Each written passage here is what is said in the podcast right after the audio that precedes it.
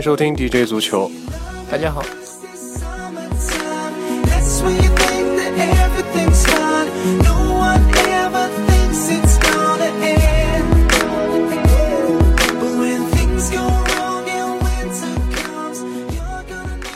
那么这次咱们有新的成员加入，小酷同学。呃哈喽，大家好，我是小酷，今天很高兴能跟大家一起分享自己对足球的一些看法。嗯、那我们今天说一些什么话题比较好呢？最近大家打开一些微博啊，包括一些就国内一些体育网址的网页的话，包括买些报纸的话，大家发现头条好像都不是美洲杯或者一些大家非常关心的每到夏天的一些转会传闻。最近上头条最多的是什么？最近上的比较多的是是中超的新闻，对吧？特别是中超的一些教练。对中超，呃，很久以来，貌似没有这么引起大家的关注了。对，除了中超的教练，好像最近有一中超的一笔转会是引起了中国各大媒体的报道。嗯，你说的是孙可接近六千六百万那个人民币转会天津泰达，对吧？对，其中你六千六百万人民币换成欧元就是将近一千万一一千万欧元，这是什么个概念？就当年厄齐尔去皇马也就是一千五百万1500万欧元。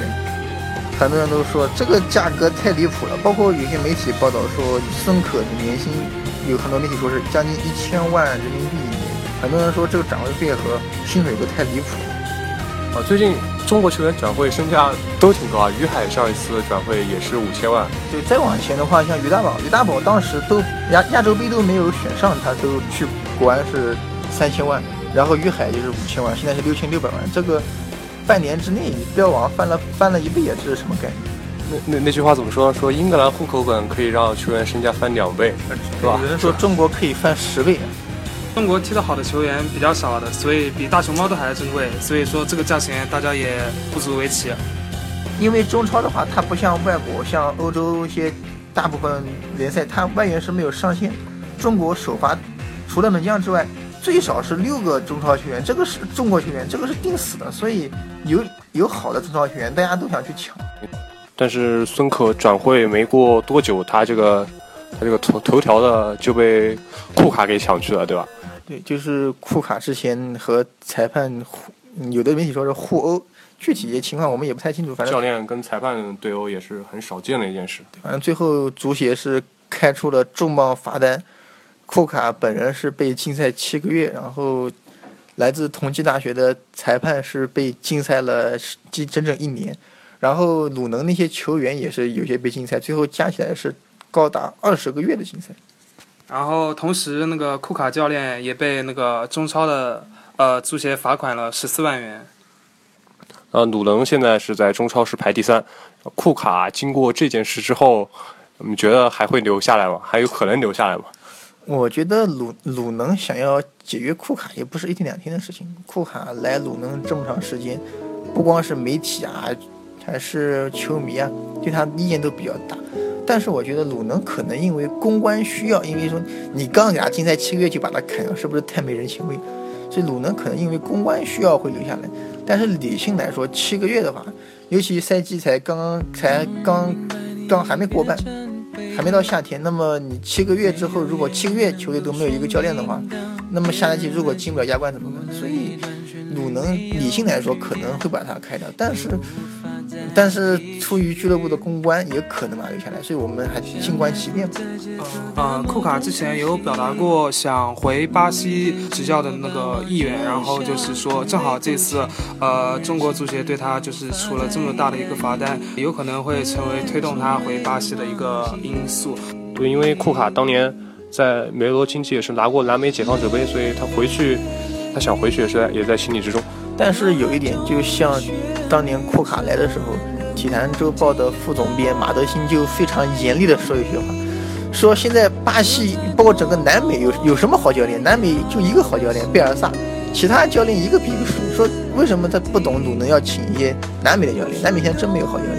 但是现在我们看库卡在鲁能这这么长时间，总体大家评价还是负面的多。可能我们马马老师的预言还是不幸的成为了现实。毕竟人家是巴西人，还是你请过来，总是会比中国这些土生土长的那个本本地教练会好很多嘛？但是巴西教练他的特点是什么？他的特点是发掘球员的个人能力、单打独斗能力。那么中 中超不需要这样，能力不行是吧？对，中超更需要一些欧洲那些讲讲究团团体、讲究技战术素质的这样的一些教练。南美教练真的不光说不适合中国足球，整个南美教练除了南美，我觉得都不适合。你看现在欧洲一些大牌的俱乐部，五大联赛有几个南美教练？对啊，最近恒大不是换教练了吗？换成那个巴西的那个呃国家队教练，前国家队教练斯科拉里了。对，但是斯科拉里他从卸任切尔西主切尔西主教练到现在这么长时间，状态不是很好，对吧？他整体的战绩好，除了那一年拿了联合会杯冠军，其他尤其是去年世界杯带巴西是一路靠裁判和运气杀进了半决赛，然后半决赛碰到德国原形毕露。这么说，这么说，待会很多。巴西粉，然后要要喷你了。这个这个不是我说，黄黄健翔他作为资深的巴西球迷，当然真实水平，他他资深巴西球迷啊，这是我们都知道。黄健翔都说他见的那支巴西是史上最不巴西的巴西，黄健翔就也是一路喷过来，到了半决赛原形毕露。怎么说斯卡尼？呃，他的其实怎么说，他也算一个冠军教头吧，至少拿过零二年世界杯。然后，但是但是之后之后呢，他就一直是带葡萄牙。带葡萄牙好像战绩战绩也是不好，哎不哎不好也不坏，对吧？其实他和中国最早的渊源可以追溯到整整二十年前。二十年前当年格里米奥他们访华嘛，在工体和北京国安打了一场那种著名的工体不败。那场比赛爱国哨吹的是非常厉害，然后这样最后格里米奥二比三输了。然后比赛结束的时候，黄健翔拿着话筒去采访那个斯科拉里。斯科拉里一接过话筒就说：“你们中国足球这样弄，永远永远进不了世界杯。”用的是 never never。然后之后，斯科拉里就率领他的五星巴西，哎，当时还不是五星巴西，在世界杯上跟中国队碰面了。虽然是三比零，当这四比零赢了，赢了赢了中国队，但是那支巴西前场靠三二，对吧？里瓦尔多、罗尔多跟小罗啊小小罗，然后中场呃吉尔伯托跟埃默森，对吧？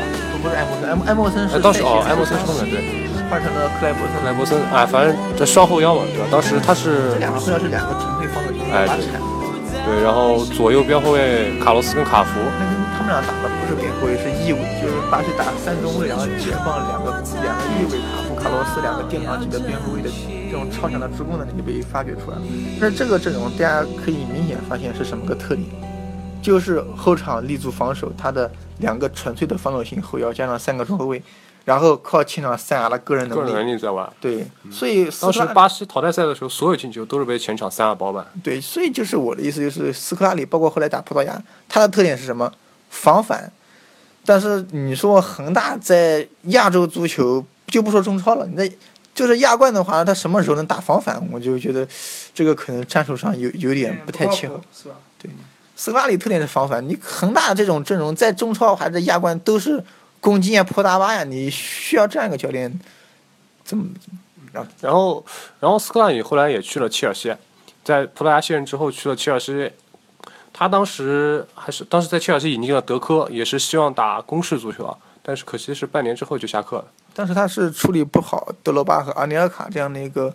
共存的关系，我这这个坏事也处理不好，也很正常。嗯，当时那支切尔西，我记得当时其实打的不怎么行啊，进攻打的不怎么行啊，也是战绩也不是特别好，也是也是他下课原因之一。但是我们公平来说，就卡纳罗这样的一个很菜鸟的教练，带恒大这半年的话，也没有出现什么太太过分的成绩这样跌宕。所以你觉得斯卡里带还是会有好结果的？我不一定有好结果，可能我的意思是。包括有点像巴萨，巴萨不管是马蒂诺、比达诺瓦还是路易斯·恩里克这样的教练，其实他的资历和能力上都并不是特别强。但是巴萨他实力确实力实力太强，就这些年，就算怎么就算再怎么差的话，西甲第二是最起码。那么恒大也是，不管你让谁带的话，再差也不会差到哪去。可能恒大高层更看重的就是斯拉里他这样的一种很强的履历。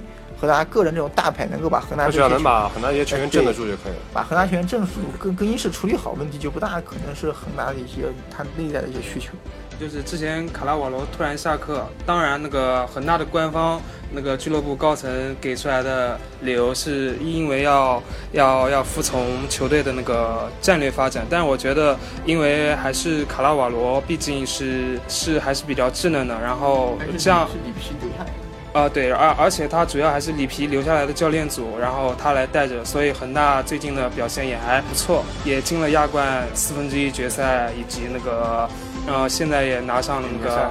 呃，联赛表现也还不错，然后那个，但是我想恒大他已经是不能允许同呃同一个比较稚嫩的教练一起成长的这样一个要求，他已经是做不到了。所以说恒大现在需要的是一个世界级大牌教练。所以说卡拉瓦罗的下课，我觉得有可能是里皮之前教练组留下来，然后说恒大有可能他就是看在里皮的，就是里皮的面子，呃，看在里皮的面子上，然后就是让卡拉瓦罗继续接手了恒大两百多天。然后然后当他这期间其实也在一直就是和一些南美的或者是欧洲的一些教练就是洽谈，想想就是有之前就有要打算要换教练的那个嗯意愿了。所以说这次呃卡拉瓦罗突然下课，我想也也就是不足为奇。所以卡纳瓦罗现在想我们也是蛮悲剧的，他一直就是个备胎的身份。他在这边虽然是主教练，但是恒大的那边一直是不停的在找找一些正式的人选。他这个备胎注定是不能伤于。哎，但是怎么说，卡拉罗毕竟是菜鸟嘛，你菜鸟给你这个机会，你去练一练手，哎，我觉得他也可以是满足了。但是对，但是公平来说，卡纳瓦罗这半年的战绩不能说好，但是绝对及格了。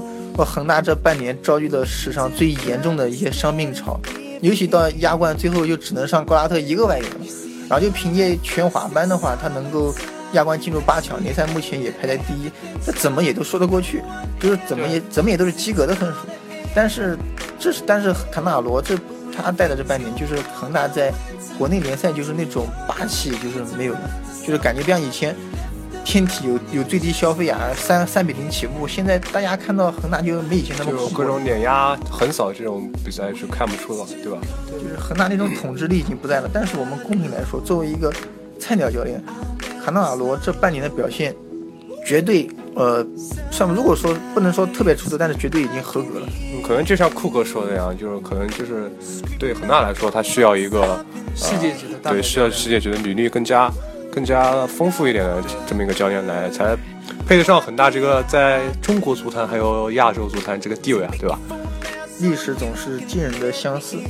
那么在二零一一年的时候，当时主教练李章洙也是亚冠呃亚冠小组赛是顺利出现，虽然有点惊险，但是出现了，联赛也是一直排在第一。这怎么说也都是一个合格的成绩，对吧？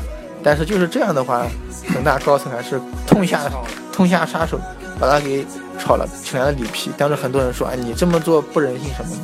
但是现在我们看的话，引进里皮是对是错，那么不需要我们再过多赘述了，对吧？嗯，其实就有点像当时，当时切尔西穆里尼奥下课之后，格兰特是接手切尔西，而而且踢的是不错，不管是英超还是欧冠，欧冠还踢到了决赛，差点夺了冠，但是就是这样，阿布还是让他下课。阿布阿布就是看他不爽，觉得这个有点配不上切尔西，他就是这样，阿布，这个我我觉得没有任当时就有这种心理。我们这这个是完全没有可比性的啊。就是格兰特那种情况，我觉得除了阿布或者是说是弗洛伦蒂诺，主要只要不是这两个人当老大的话，换任何人他都会留留留任。那你觉得阿布跟许家印他有什么区别？就阿布和许家印的区那个区别，就可以类比，就是阿布和阿布扎比财团的区别。就是阿布他自己是很喜欢足球，他是在玩真人的 FM，所以他需要一手操纵球队的这些各种运作。那么他自己就是拿不到冠军，也也可能也是赌气，反正把格兰特给开了。那么作为许家印来说，许家印他自己，从至少从目前各种现状来说，一些媒体的报道，许家印自己也不是一个对足球那么那么感兴趣的一个老板，他可能就更多的看重的品牌价值。包括恒大，之前我们做节目也总结过，恒大能够成功最大的原因倒不是因为他有钱，当然有钱是最最重要原因。是啊，他的确跟阿布达阿布扎比才以前有钱的也不少，万达有钱，包括鲁能他们也有钱。就是许家印最独到的是他不干涉球队的一些内务，就是我是外行人士，那么足球这些事我交我交给内行人士去办，所以这是他和阿布的区别。呃，然后这回恒大的这个内行人士就是选中了斯卡里，然后打了第一场比赛，正好就是打鲁能。对，正好还打鲁能，呃，并且取得了开门红。你们认为就是这次那个斯科拉里能取得首胜的主要原因有哪些？当然，首先是因为恒大的阵容确实，嗯，怎么说也确实比鲁能要高一个档次嘛。这但我不是说鲁能差，当然恒恒大还就是逆转了鲁能，对啊，而且恒大现在是一个很残破的一个阵容。对，残缺不齐。嗯，最终凭借阵容的一记圆圆弯刀，恒大完成了逆转。然后因为斯科拉里他刚上任，所以现在还看不出来啊、战术对情况对，现在还看不出来战术情况。他的刚上任，他的一些呃足球理念啊，什么都还没有贯彻到球队当中。我想他们能取得首胜，有可能是因为球员新教练刚上任，球员就是想在教练面前想表现一下，看到那个阵容进球之后，很激动的冲到场边去拥抱斯科拉里。然后咱们之前做过节目，说预测恒大今年会怎么样，说中超应该还是有希望，但是亚冠几乎是没戏了的。但是现在他换了斯科拉尼，你觉得这个亚冠又有戏了吗？这个不太好说。就是恒大他的实力目前确实，因为西亚那些球队，我说实话，我我们也不太清楚。那么至少目前以恒大的实力，他在东亚基本就是很很汤啊，没有任何人是他对手。那么你决就算如果顺利的话，一路打到决赛，决赛碰到西亚对手的话，偶然性就很大。毕竟西亚那边无论是天气，还是裁判各种不可逆的因那个因素还是很大的。那么这这个决赛不可控的话，之前我们觉得斯科拉里一定就是在决赛之前打东亚这些球队，一定要正常发挥，把自己该打的的东西打出来。哎呀，我们这个算是为了防止打脸了，又又变卦了。他的下一个对手不是那个日本的那个博太阳神，白百太阳神，百太阳神 啊，这个百太阳神抽到以后，对恒大来说应该还算一个好签的。对，算一个相当好的签。因为当年亚冠就是恒大夺冠的那一年，半决赛碰到就是白太阳神，然后两回合打了八比一，是非常可怕的，完全是碾压对手。反正我们还是觉得恒大想要拿亚冠还是挺悬的，今年。毕竟你这个像新的教练，包括夏天可能还要再引援，对，所以这些都是不确定因素。包括里皮他刚上任第一个第一年也也没拿到亚冠冠军，所以我觉得大家期望值不要太高。但是还是那句话，以恒大的实力，他完全可以拿到亚冠冠军。那么我们就大家不要拭目以待。对拭目以待，大家但是期望值不要太高。诶，刚才看到鲁能官方宣布说，这个赛季暂时不考虑换帅，所以库卡的教练的位置应该还是可以保证的。就祝库卡和斯科拉里教练在中超的路程越走越远嘛，也祝他们好运吧。哎，不对，还有还有卡纳瓦罗呢。那么卡纳瓦罗不管他下一家是什么，我们祝像中国足球的一个老朋友，能够在执教执教路程上一帆风顺吧。啊，行，你就直接说祝他找到一份好工作吧。这样 嗯，行，咱们这期的节目到这里也就差不多了。啊，今天这个端午节过去了，本来想祝大家端午节快乐的然后我们迎来了夏至，啊，所以呢，所以夏至你想干嘛？要祝大家夏至快乐吗？好，那就像你所说的，我就祝大家夏至快乐。好吧，祝大家夏至快乐，啊太奇怪了。呃，希望大家可以通过荔枝 FM、还有喜马拉雅以及苹果 Podcast 上去订阅 DJ 足球，关注我们的节目更新。希望大家给我们打五星好评，这对我们节目的发展会非常有帮助。好，拜拜。拜拜。拜拜。